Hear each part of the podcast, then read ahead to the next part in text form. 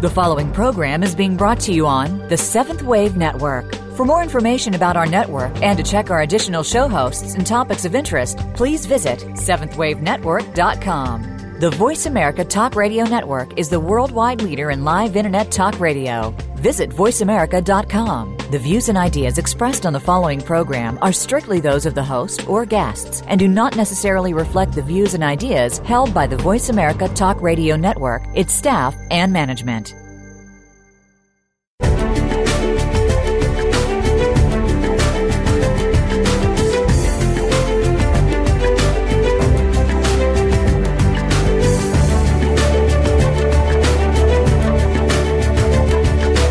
Welcome. You've entered the realm of 1111 Talk Radio. Your host is Simran Singh.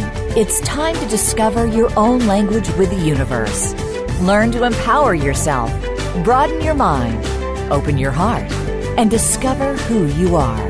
Now, here's your host, Simran Singh. Welcome. I am excited about our two-part series that we are conducting this week and next week, because Jesus has been such a controversial figure in our time for so long, and also such a prominent force in our time and for much time to come. The hidden life of Yeshua ben Joseph, better known to us as Jesus Christ, may be among the greatest mysteries of all time. Certainly over the past 2,000 years, there has been no more beloved or controversial figure. Yet no teacher's words of peace and brotherhood have ever been more misused to create division, war, and persecution. Today it is time for a larger perspective on Jesus, one that is inclusive and loving, not exclusive and territorial, one that honors the Prince of Peace for who he truly was, not our dualistic version of who we've been told he was. A lifetime of research has convinced Tricia McCannon that Jesus' birth, life, teachings, and death were all part of a larger plan set in motion long ago by a divine intelligence in answer to the calls of a suffering world. My guest today is Tricia McCannon with TriciaMcCannonSpeaks.com. She is a renowned American clairvoyant, historian, author, and teacher who has traveled the world in search of answers to the greatest mysteries of the ages. As a dedicated researcher and mystical symbologist in many ancient paths of wisdom, she is known as the Mysteries Expert. I'd like to welcome Tricia McCannon to 1111 Talk Radio. Hi, Simran. What a pleasure it is to be with you and our listeners out there. I'm so excited to have you here, and it's kind of a mystery and a synchronicity as to how we became connected, and I'm thrilled to have read this book and to be able to do this two-part series, which in itself I don't think is enough to cover the depth of this book that you've created. It's got so much valuable information, so much information that people probably have never even realized about Jesus. You know, I've been hearing that from all around the country as people have called in from radio shows. And as you know, the book's only been out there, a few weeks. And we've gotten calls from everywhere from Australia to Alaska, Vancouver to California. And that's been the thing that people have said is, thank God someone finally wrote this book. So many of our listeners really love Jesus, and they've grown up in a Judeo-Christian society, many of us, and yet I think a lot of us have sensed all along that there was a deeper meaning to the story than what we were being told in traditional Judeo-Christian circles, but it was very difficult sometimes to figure out what that deeper meaning was. Well, there's no doubt that Jesus is beloved by Christians and by others. He is an incredibly impactful figure that has touched hearts and minds and worlds, for all time. But unfortunately, I think we as human beings sometimes think we know, and we really don't know. Even if we've read the Bible, even if we've gone to church every single Sunday and listened to the preacher, do we really know who this man was or what this master came to bring to us? Well, in truth, as you can tell from having read the book, there are levels upon levels upon levels of Jesus. First thing most people don't know is that the word Jesus is the Greek rendering of the word Yeshua, and that actually, although Jesus may have been named Yeshua in many, many, many of his travels, he chose himself to go by the name Issa, which is spelled I-S-A or I-S-S-A, In fact, the Egyptian Coptic Christian Church called him Saint Issa, E-S-S-A. And as we travel around the world, as I've documented in my book, Jesus: The Explosive Story of the 30 Lost Years and the Ancient Mystery Religions, a very long title, throughout the Celtic Isles, he was known as Issa. There are many, many place names with that. In India, he was known as Saint Issa. And there are even Upanishads that are called the Issa Upanishads. And just a couple of days ago, I was doing a television recording, and the cameraman came up to me and said, in the Quran, it talks about the profundity of Lord Issa. So this is something most traditional Christians don't know about. And I remember when I first discovered it in my research that I also found a book that talked about one of the most ancient hidden names for Brahma, or the aspect of God that is the creator God, the Lord of light, and that was Issa Ra Anima Heretu, which is to say Issa, firstborn son, Ra, of light, Anima, that animates, Heretu is probably very close to Heru in the Egyptian, which is an ancient name for Horus, or the principle of truth. So it would be the firstborn Lord of light that animates the truth. So I found that to be extremely profound. That is extremely profound. And I think part of what people would want to know is how you came to doing this research, how this book came about, what led you to write this book. Well, gosh, Simran, that's a long story. Let me say this: I've been clairvoyant since I was a little girl. I grew up in the Atlanta area. My dad was a lawyer. My family is a very conservative Christian family. In fact, I have a brother-in-law that's a fundamentalist preacher, and a sister that's in that. And then some of my family is evangelical, and my mom is actually a very beautiful mystical Christian who does laying on of hands and speaking in tongues, and so. Believe me, I come out of that tradition, but because I always had this deeper clairvoyant gift, and I grew up across from a great forest, I found that I could see the fairies in the forest, and I could see the divas, and after a while, this larger angel appeared and said, well, the divas have told me that, that you can see us. And, of course, apparently most people can't see the little divas, which are sort of like the guardian angels for the plant kingdom. And so I said, yes, well, what's the story? And he said, well, every living being that comes to the planet has some kind of a guardian angel or a guardian spirit. And so growing up, I think that nature is a very, very powerful teacher. And for me, it was a means to begin to communicate with the angelic realms and the masters. And when I was about 19 years old, after doing a great deal of praying growing up that someone wiser than myself would appear, I had these incredible masters appear to me. They were called the Vairagi, and that's a term that in Sanskrit means detachment, Vairag, or truth. And these masters taught something called the ancient art of soul travel, which is the ability that each of us have inherent within us as divine immortal souls or sparks of God to be able to travel outside the body while we're still living here and begin to explore the multidimensional nature of reality. And I chronicle a lot of this in my first book that I wrote, Dialogues with the Angels.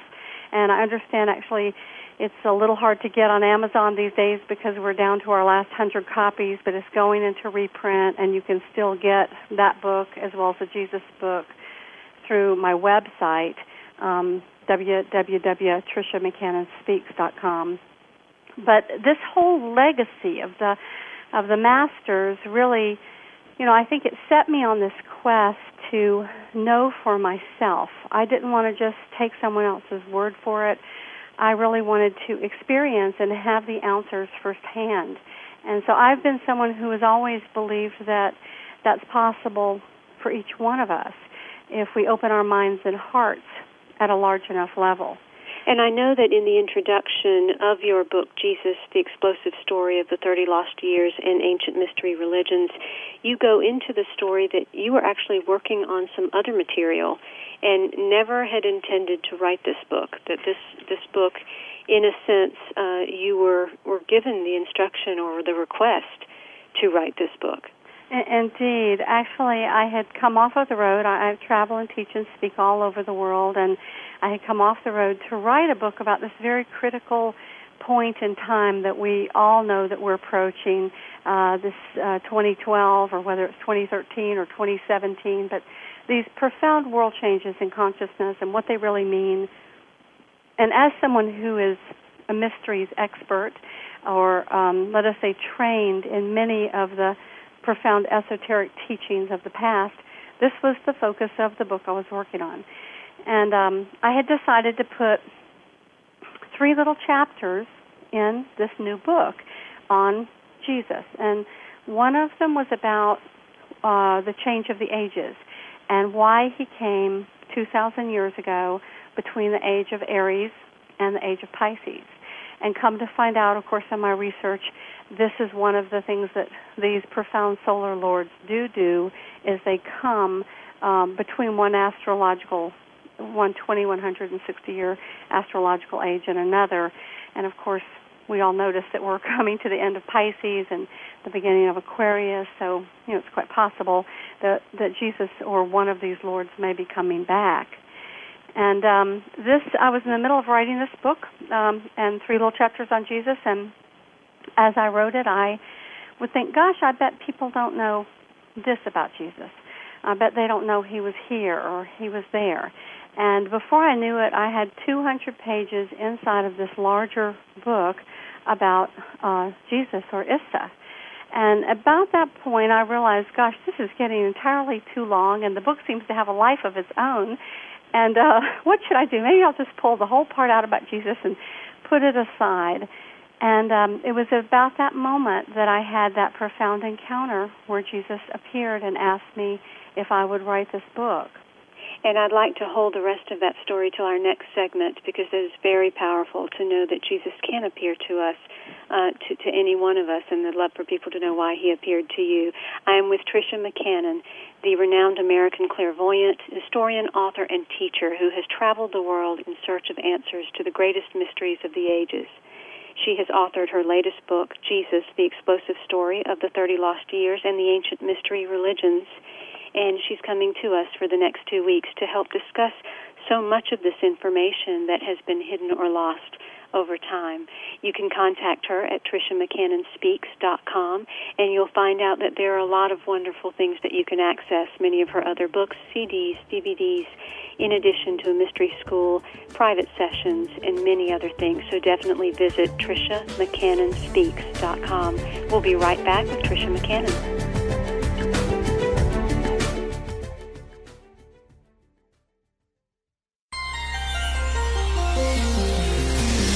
Taking you to the threshold of a dream and beyond. Seventh Wave Network. Have you seen 1111? Do you wonder why certain numbers keep showing up in your life? 11, 111, 22, 33, 444. People all over the world are seeing 1111 and learning the language of universal communication. Subscribe to 1111 Magazine today, www.1111mag.com. 1111 Magazine is a bi-monthly print publication that offers a rich, multi-sensory experience. As you engage with experts and topics of consciousness, become enlightened, empowered, and energized, so you live a passionate and authentic life of conscious choices. 1111 Magazine, a daily staple for lifting the mindset, discovering the heart, and stepping into conscious living. 1111 Magazine. Order now at www.1111mag.com. 1111mag.com. Have questions about wind power? Listen for the TLG Wind Power Hour with Terry from TLG Wind Power Products. He'll cover the ins and outs of wind energy with you, whether you're a do-it-yourselfer or want a ready-made product. Let Terry give you the know-how and understanding of making wind energy work for you. Terry will share decades of hands-on experience so that you don't have to learn about wind power the hard way. The TLG Wind Power Hour, live every Thursday at 2 p.m. Eastern Time, 11 a.m. Pacific Time on the Green Talk Network. Listening on a higher dimension. Seventh Wave Network.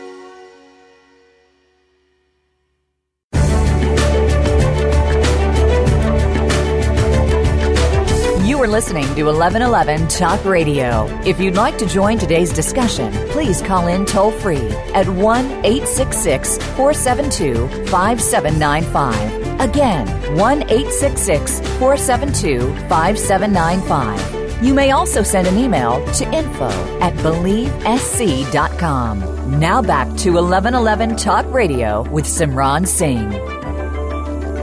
Where was Jesus for the first 30 years of his life? Where and what was he taught? Who were his teachers?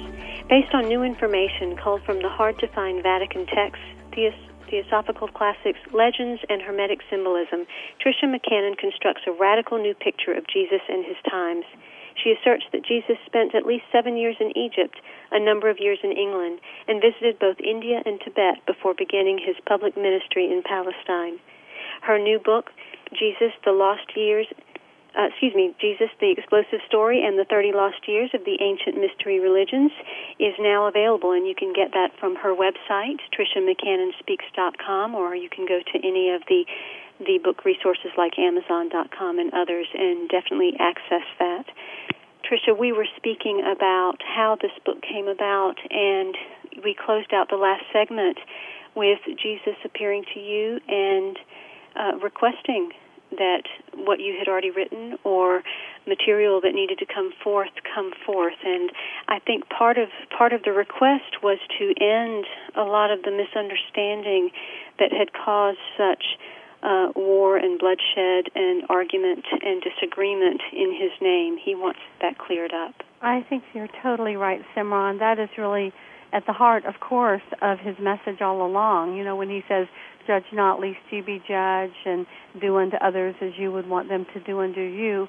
You know, many times we as Christians completely forget to actually take that to heart. We're so busy proselytizing or, you know, doing the whole, you know, I'm right and everyone else is wrong number, that we really forget to heed those core concepts that he was trying to transmit.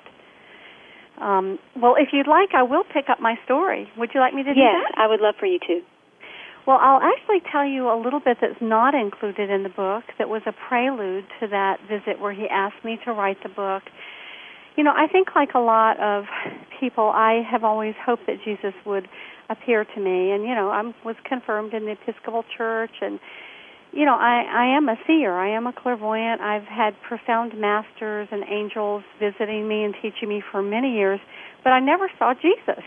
And, you know, that was a little, you know, disappointing, but I figured, hey, you know, he was busy with bigger fish to fry, or maybe he figured, you know, I was taken care of with the masters that I already had teaching me, or maybe he was out of orb. These were all my theories.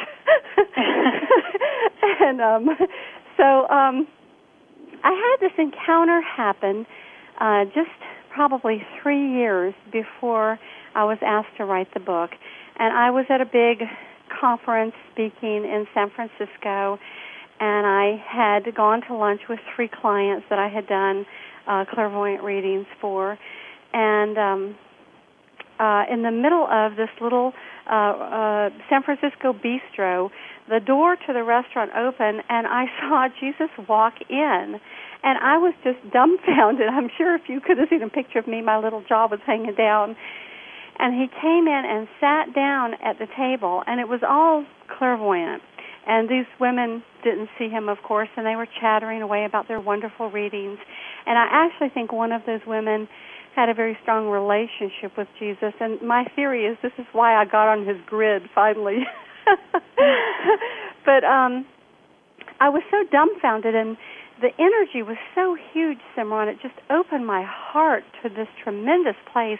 And I excused myself, and I went to the bathroom and locked the door. It was a little, one toilet affair. And Jesus was in the bathroom hovering over the terrazzo tile floor about a foot. And I got down on my knees and prayed, and I said, listen, I don't know what you're doing here, but, if you need some help or something, if there's something you need me to do, I'm happy to do it. And he never spoke. And for about, 5 or 6 or 7 minutes, he just radiated this powerful, powerful heart energy, and then it moved off. And I felt, very altered, and I went out, and I think I said something to the ladies, and that's how I found out that one of the women had worked closely with Jesus for years, but I never knew what that meant. And, after a few days, it's like, did I dream it? But it was so strong, I knew it was real. So here we were, 3 years later, the winter, kind of the Christmas, New Year's dark cave lull time, which I always use for writing. And I had been working on my new book, and I had laid down on the floor of my office to just take a little nap, and I had my hand over my eyes, and I became aware of this incredible radiant light coming through. And I moved my hand and opened my eyes, and he was standing above me. And without any preamble whatsoever, he said telepathically, I want you to write a book about my lost years and secret teachings. There has been enough war and bloodshed in my name. Well, and for people that hear that whole story and the encounters that come, I've come across numerous people that have told me Jesus walked up to them right in the street. I do believe our masters have the ability to literally come and meet with anyone they choose that they feel can support humanity in some sort of way. So it's not so far-fetched, except that we desire and say we have faith and belief, but do we often really believe that? And if Jesus were to walk up to us, right, could we handle it? A lot right. of us want to see him, but could we really handle it if it happens? So it's only those people that truly could be prepared and not literally blow up if it occurred, that can handle that sort of thing and that are able to take on such great tasks as you have been given to support humanity in maybe a new mindset, a new opening in the heart. I must tell you, Simran, when it happened, when I got over the utter and complete shock, and once again, this huge heart opening, my response was, well, can I finish this other book first? That's what I found extremely humorous, was that you literally said to Jesus, I need to finish this other book first. Yeah.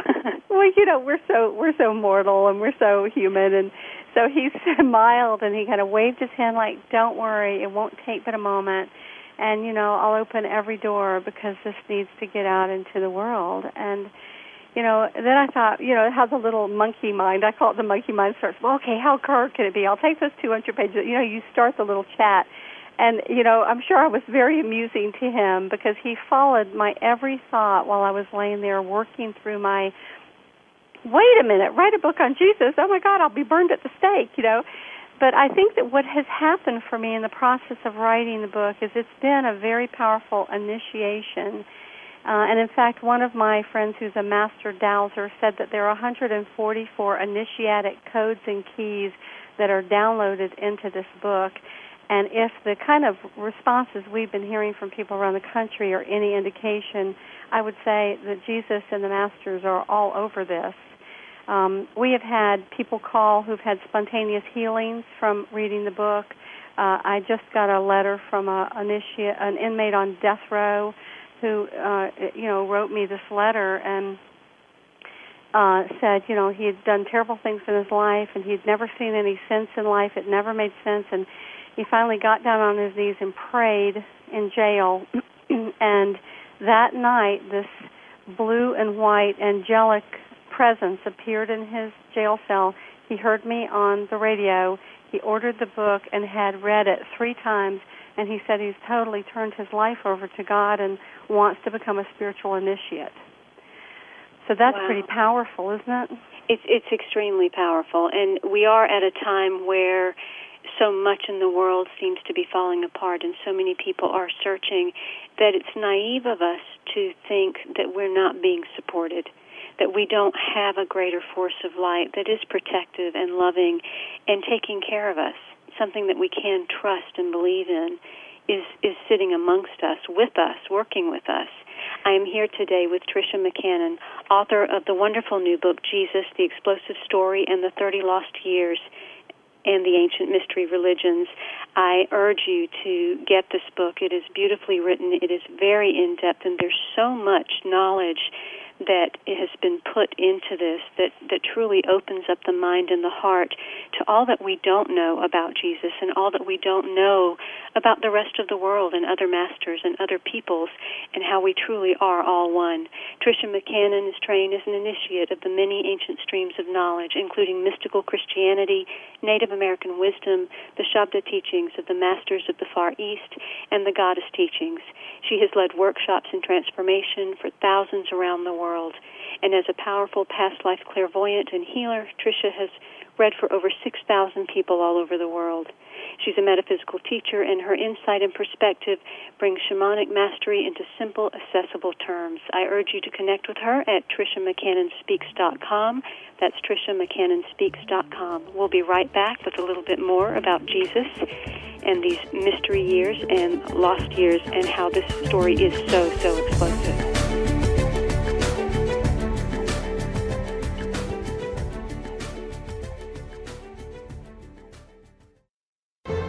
Have you seen 1111?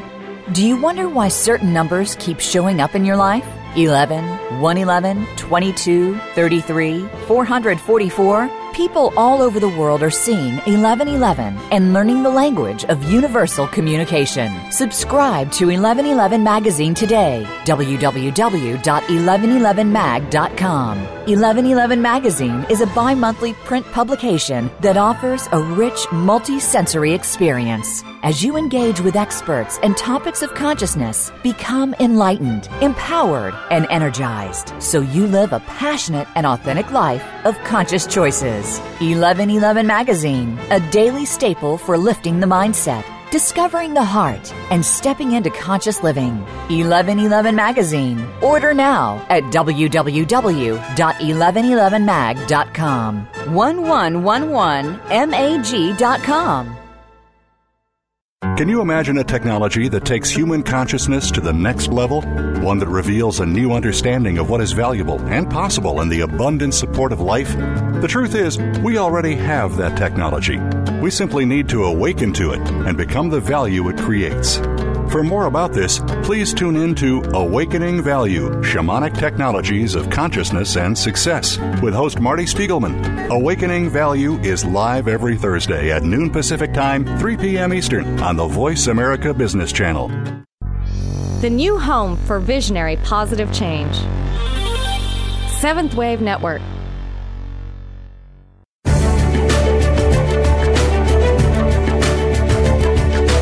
You're listening to 1111 Talk Radio. If you'd like to join today's discussion, please call in toll free at 1-866-472-5795. Again, 1-866-472-5795. You may also send an email to info@believesc.com. Now back to 1111 Talk Radio with Simran Singh.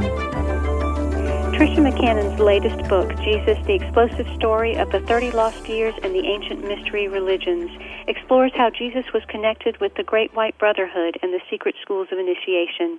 It draws on records from the Vatican, Tibet, India, Israel, and Egypt. It references Greek, Aramaic, and Pali texts, and a book of wisdom brought by Britain's Joseph of Arimathea shortly after the crucifixion that contains accounts of Jesus and Joseph's meetings with the Druids. There's so much information in this book, so much of what you may not have heard or read or been told about. So I urge you to connect with her at TriciaMcCannonSpeaks.com. Tricia, we were speaking about how Jesus had shown up for you and how this book came into being and how we truly are supported by many masters with all of the changing times and everything that's happening.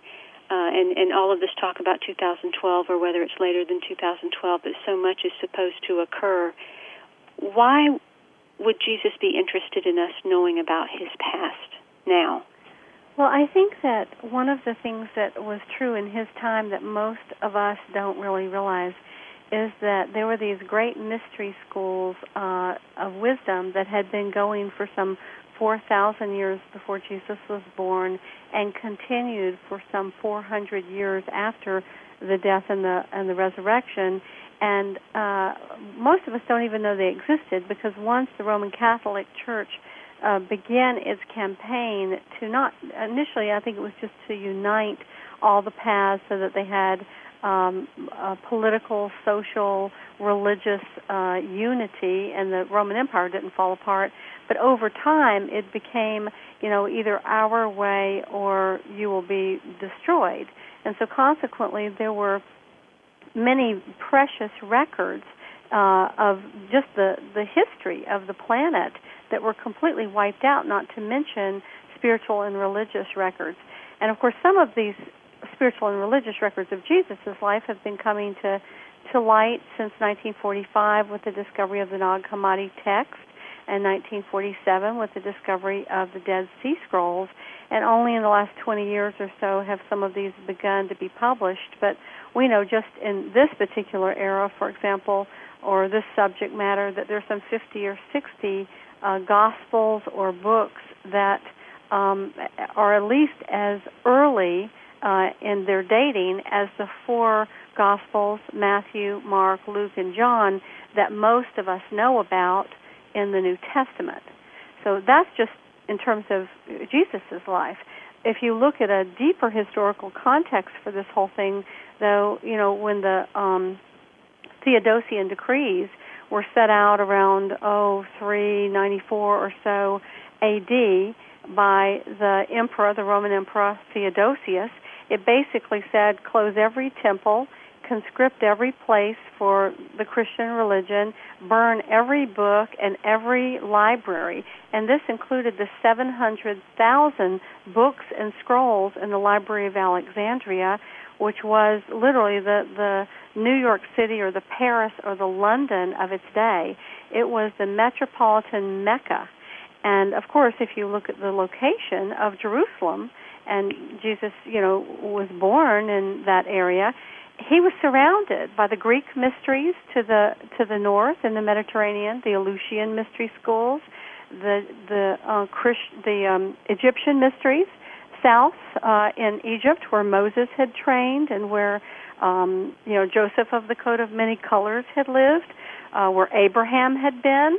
Of course, it's crazy to think that he would not, especially being honored as the possible Messiah that his family and friends and loved ones knew he might be, for him to have not been trained by the Essenes, by the other members of the Great White Brotherhood, and have gone to these great mystery schools. Now, before we get into some of these terms that people may not be familiar with, like the Great White Brotherhood or how mystery schools operate, why would people destroy this information or not want this information to get out? And there have even been movies which have illustrated, you know, the Vatican having a lot of stuff and keeping it hidden, or different people, you know, trying to cover up that certain material is out there. What's the fear, or what was the fear in letting this type of information out? Well, I mean, it's clearly social, political, and economic controls through religion. And, you know, in the name of religion, where a good person will not want to go to war because they have a happy life and, you know, their vegetables and potatoes are growing well. If you stir people for religious reasons, even peaceful people will be willing to go to war. So religion often becomes the excuse. But in truth, it's usually about the social, political, financial control of resources. You know, we're going to invade this country because we want their resources. How can we justify this for the people? And I mean, we sort of see this for 9/11. 9/11 became a justification for the invasion of, you know, it should have been the Taliban and Afghanistan. Somehow we wound over in Iraq getting the oil reserves for Saddam Hussein. So, I mean, it all becomes very, very confusing. But if you realize that in most cases, that secular consciousness is about power, control, and money, and it has nothing to do with the real upliftment of the human consciousness or the enlightenment of other human beings, then, you know, you can pretty much figure out what's going on. Well, and I shared with you in the May-June issue of 1111 Magazine, which is hitting stands in the next week, my personal article, which is always at the end of the magazine, I actually speak of this book and the synchronistic way in which it showed up in my life. And there was an encounter of a woman that had entered the 1111 Magazine offices really upset at what is put out in 1111 Magazine, feeling that it was not Christian enough, that it was going against everything Jesus stood for, and that was the only way. And there was this real distance or desire to not open to the fact that maybe all of the peoples of the world are one, and that there are many different paths all leading to the same place. And then all of a sudden when she left, because I do believe that we're all very connected and that all these paths lead to the same place, and we simply are here to love, respect, and honor one another. Once she left, the postman walked in, and there was your book, and its actual back said what the woman was not saying. She kept saying, well, you know, do you think Jesus really went all over the world and learned from other people? Do you really think he was the type that would take information from other cultures or other masters or other people that existed? He was the one. Why would there be a fear that Jesus could have learned some things from others, and also that he taught things to others? Why is that? Well, I'm not sure I can exactly pinpoint an answer to your question, but I will tell you I've contemplated this my whole life because, of course, I don't have the fear. What I will say is that Jesus, as a descendant from two royal households, the house of David, and within the Essenes, you know, there were four groups of the Essenes, the Nazarites, or the Nazareans, were the hereditary descendants of David. His historical role was to become trained in all of these traditions to synthesize and bring to his teachings a universality of wisdom and of knowledge. And, in fact, this is one of the things you see when you do study these other paths. If you are looking at more than a superficial level, which is what most of us have been trained to look, you know, minimizing, oh, yes, those wily pagans, oh, that must be them, oh, those crazy Egyptians that worship people with animal heads, or those crazy East Indian people that have all those weird, you know, gods. Don't they know that there's only one God? I mean, actually, if you look below the surface, every single one of these spiritual paths believes that there is one intelligent architect or creator, God or goddess or whatever we want to call it, behind it all. But they also understand that the one exists in a multiplicity of forms, and that it is in, let us say, admiring the multiplicity of the one that we gain glimpses into aspects of ourselves, archetypes, if you will, that live within us, whether they're the artist or the warrior or the poet or the singer or the musician or the healer. And so, I mean, God, in its infinite expression, seeks to know itself in every form. And therefore, you know, as long as we remember that there is one behind the many, it all makes sense. So there is a golden thread that moves through all of these paths, and Jesus, of course, was a master initiate, a master of masters. This is one of the things historically that I discovered, is that of these many chapters of the Great White Brotherhood and the mysteries, over 5 of these orders had prophesied his coming for over 500 years. They knew he was coming, and they had been awaiting him. In the Druid tradition, for example, they prophesied that the God that would come for the coming age would be called Yeshu. Now that's surprisingly similar to Yeshua, isn't it? Definitely, definitely. In the Zoroastrian teachings, Zoroaster prophesied, he said that he was the forerunner to the one that would come, who he called the Saroshant. Now, he said that the Saroshant would incarnate three times, and Jesus was acknowledged as the first of those incarnations, which would mean, if that's true, that he would be returning two more times. And then finally with Buddha, 500 years before Jesus was born, prophesied that there would come a great being, a perfectly realized being that would appear, that would be the second Buddha.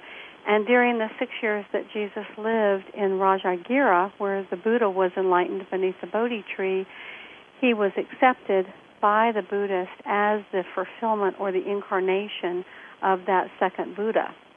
And so those are just three of the five that, you know, honored him completely and really got who he was. There's so much about Jesus that we don't know, so much that we think we know. And if you'll tap into Tricia McCannon's latest book, Jesus: The Explosive Story of the 30 Lost Years and Ancient Mystery Religions, you will find just a smorgasbord of information, part of which is talking about the Great White Brotherhood that weaves throughout this wonderful manuscript. The overarching mystical body that supported Jesus' mission and helped prepare him for it was the Great White Brotherhood. These keepers of wisdom, these profound light beings, have overseen the rise and fall of countless civilizations. From time to time, one of these enlightened souls has incarnated on earth to bring a greater balance to the world.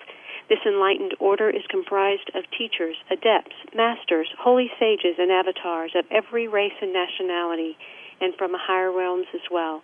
Their mission is quite simply to uplift world consciousness and awaken humanity from its slumber. These enlightened beings, lost in legend and whispered about in rumor, have been the inspiration behind significant revolutions in the arts, sciences, and humanities. The noble Buddha of India, the wise Lao Tzu of China, the honorable Zoroaster of Persia, Greek philosophers like Plato, Socrates, and Aristotle, and so many others. I urge you to connect to TriciaMcCannonSpeaks.com, that's TriciaMcCannonSpeaks.com, and find out more about this wonderful, renowned American clairvoyant, historian, author, and teacher who has brought forth numerous books, CDs, DVDs, workshops, and also is a clairvoyant and reader. Tap into her book, once again, Jesus, the Explosive Story of the 30 Lost Years and Ancient Mystery Religions. We'll be right back with Tricia McCannon.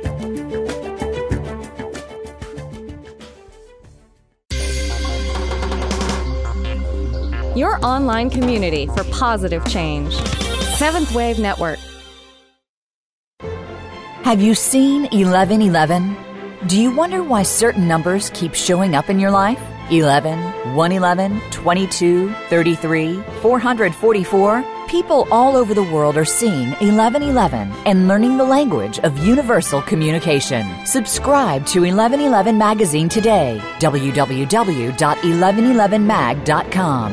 1111 Magazine is a bi-monthly print publication that offers a rich, multi-sensory experience. As you engage with experts and topics of consciousness, become enlightened, empowered, and energized, so you live a passionate and authentic life of conscious choices. 1111 Magazine, a daily staple for lifting the mindset, discovering the heart, and stepping into conscious living. 1111 Magazine. Order now at www.1111mag.com. 1111mag.com. Think of the world 50 years ago. Now think of this same world and how it'll be 50 years from now. Did you know that if the world's population continues to grow at its current rate, our children and grandchildren will only have 25% of the resources per capita that our parents and grandparents had? We must preserve the foundation of a quality standard of living. That foundation starts with Go Green Radio. Join your host, Jill Buck, for Go Green Radio every Friday at noon Eastern, 9 a.m. Pacific on Voice America. Listening on a higher dimension. Seventh Wave Network.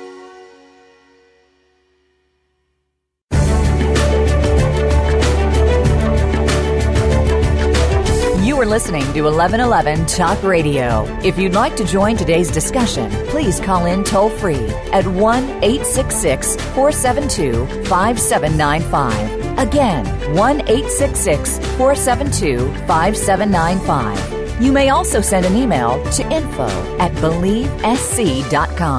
Now back to 1111 Talk Radio with Simran Singh. Tricia McCannon is a renowned American clairvoyant, historian, author, and teacher who has just written Jesus: The Explosive Years of the 30 Lost Years and the Ancient Mystery Religions. This book provides insight into the times where Jesus disappeared, and many may not know where he went, what he learned, what he taught, what he discovered. It allows for a thread to be woven through time, connecting so many ancient cultures, peoples, and experiences, letting us know truly who Jesus was and what he came here to bring to us. The mystery schools were based on 3 grades of initiation and built upon one another: the lesser mysteries, the greater mysteries, and mastery. These grades are symbolized in a 3-step throne of Isis, a metaphor for achieving the throne of enlightenment. A similar 3-step process is also adopted by the Christian mystics in the 3 stages of purification, illumination, and perfection. So much of what Jesus encountered was because of his support from the Great White Brotherhood. Tricia, who is the Great White Brotherhood? What does that comprise of, and are they around us still? What are they doing? How are they supporting us? Well, indeed, the Great White Brotherhood could be said to be the order of the sages and teachers and masters that have long worked behind the scenes for the upliftment of humanity. And they've had many, many different chapters throughout the thousands of years that they've been down here. But their primary mission statement, if you will, is for the awakening of humanity, the spiritual awakening.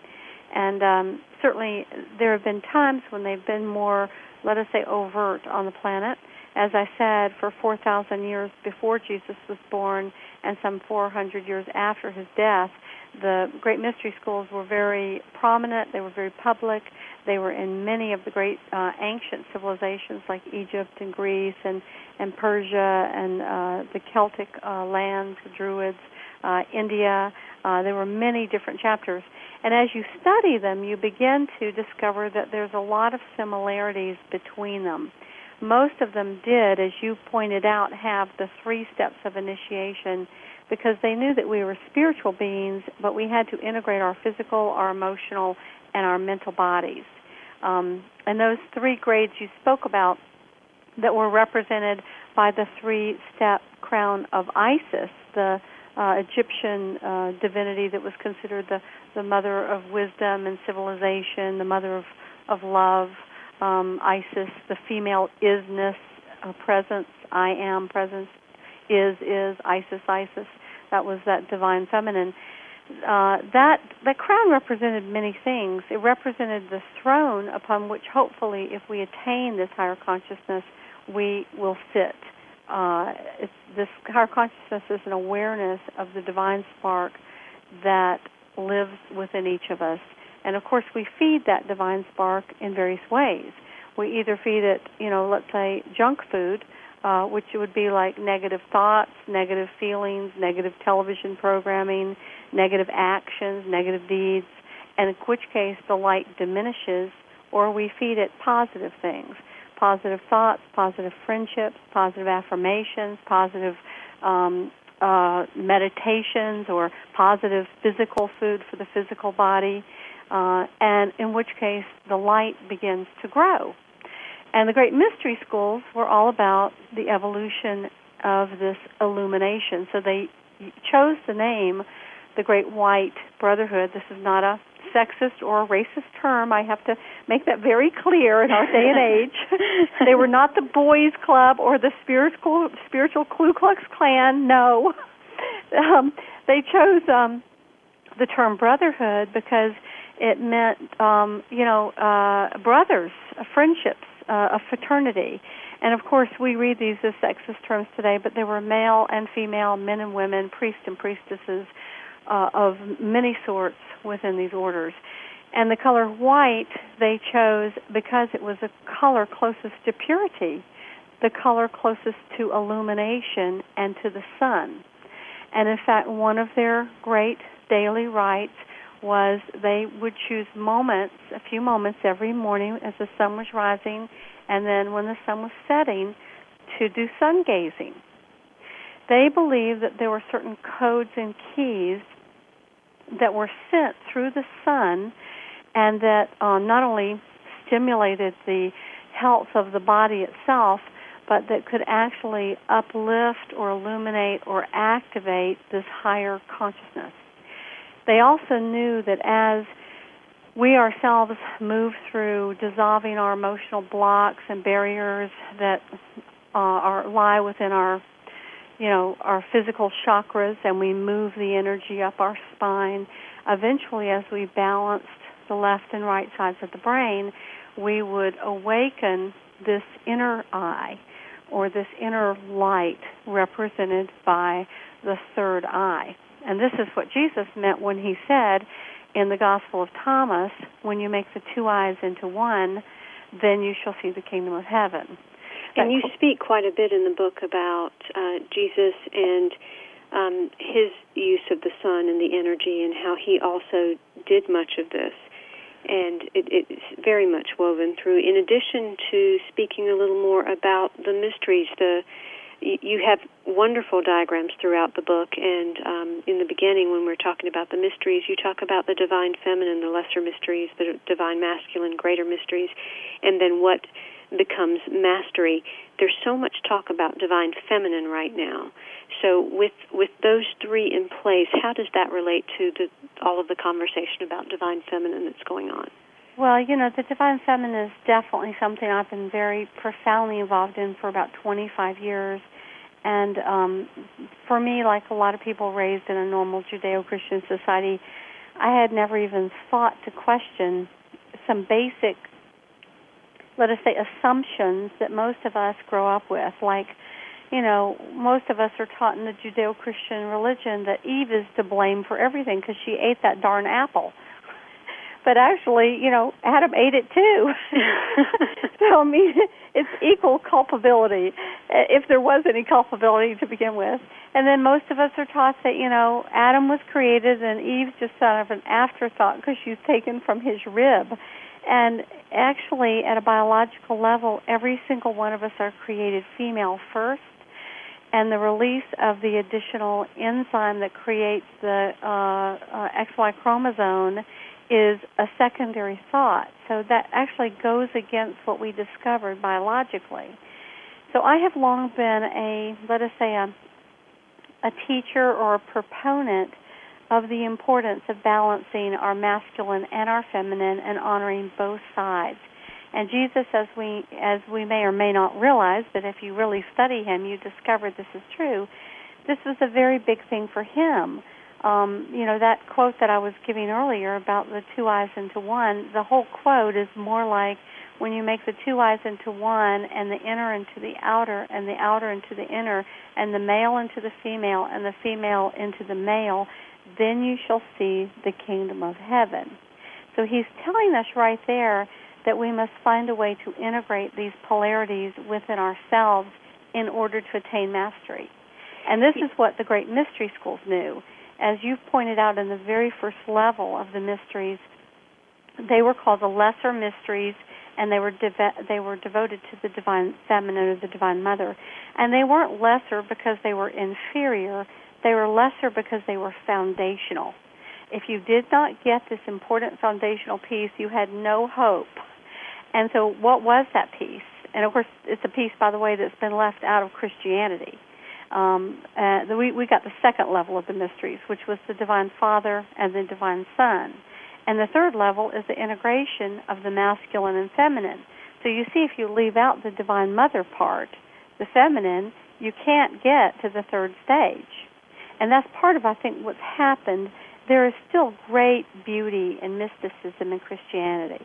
And if you look at a lot of the gorgeous cathedrals throughout Europe, the Catholic cathedrals, certainly they were profound mystics, whether they were masons that were working behind the scenes, and that's one of the underground streams that inherited the mysteries, that encoded these profound hermetic images within the cathedrals, telling us that they were the inheritors of the great mysteries.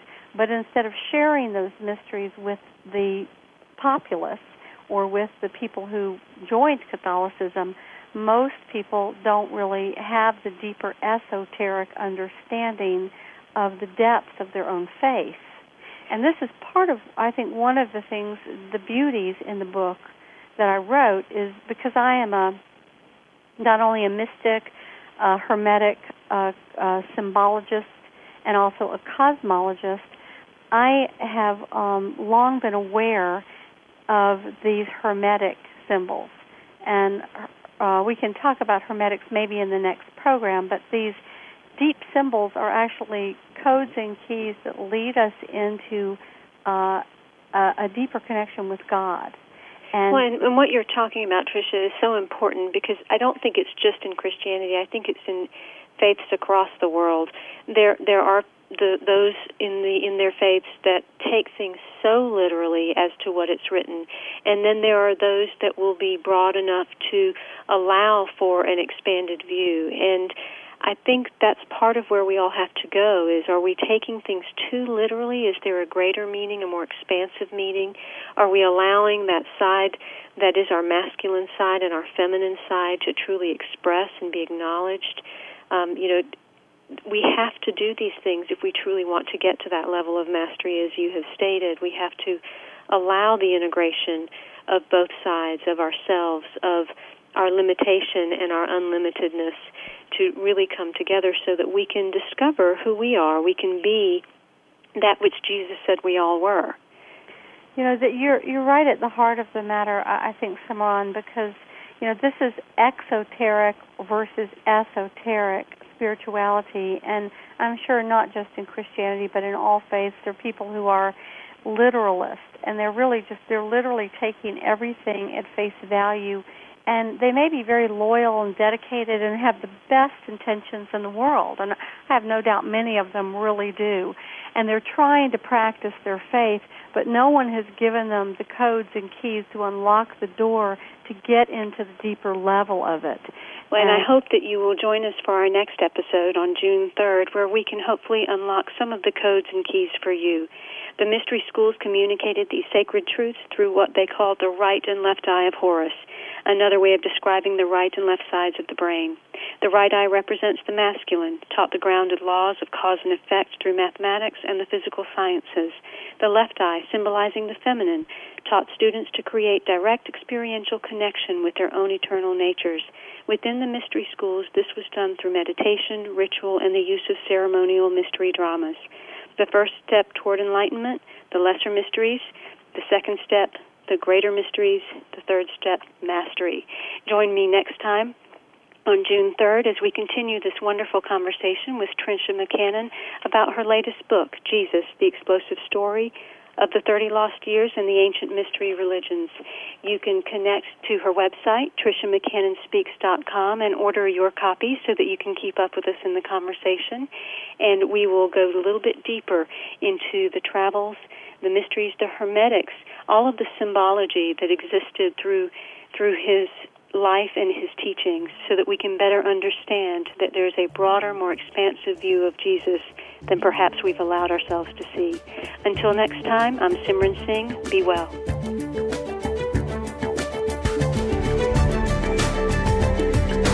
Thank you for stepping into the doorway of conscious choice with 1111 Talk Radio. Please join host Simran Singh again next Thursday at 4 p.m. Pacific Time, 7 p.m. Eastern Time for another enlightening edition here on the Seventh Wave Network.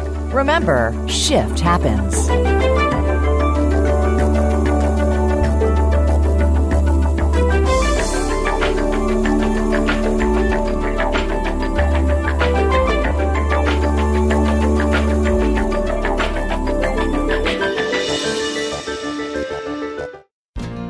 Thanks again for listening to the preceding program, brought to you on the Seventh Wave Network. For more information about our network and to check out additional show hosts and topics of interest, please visit SeventhWaveNetwork.com. The Voice America Talk Radio Network is the worldwide leader in live Internet talk radio.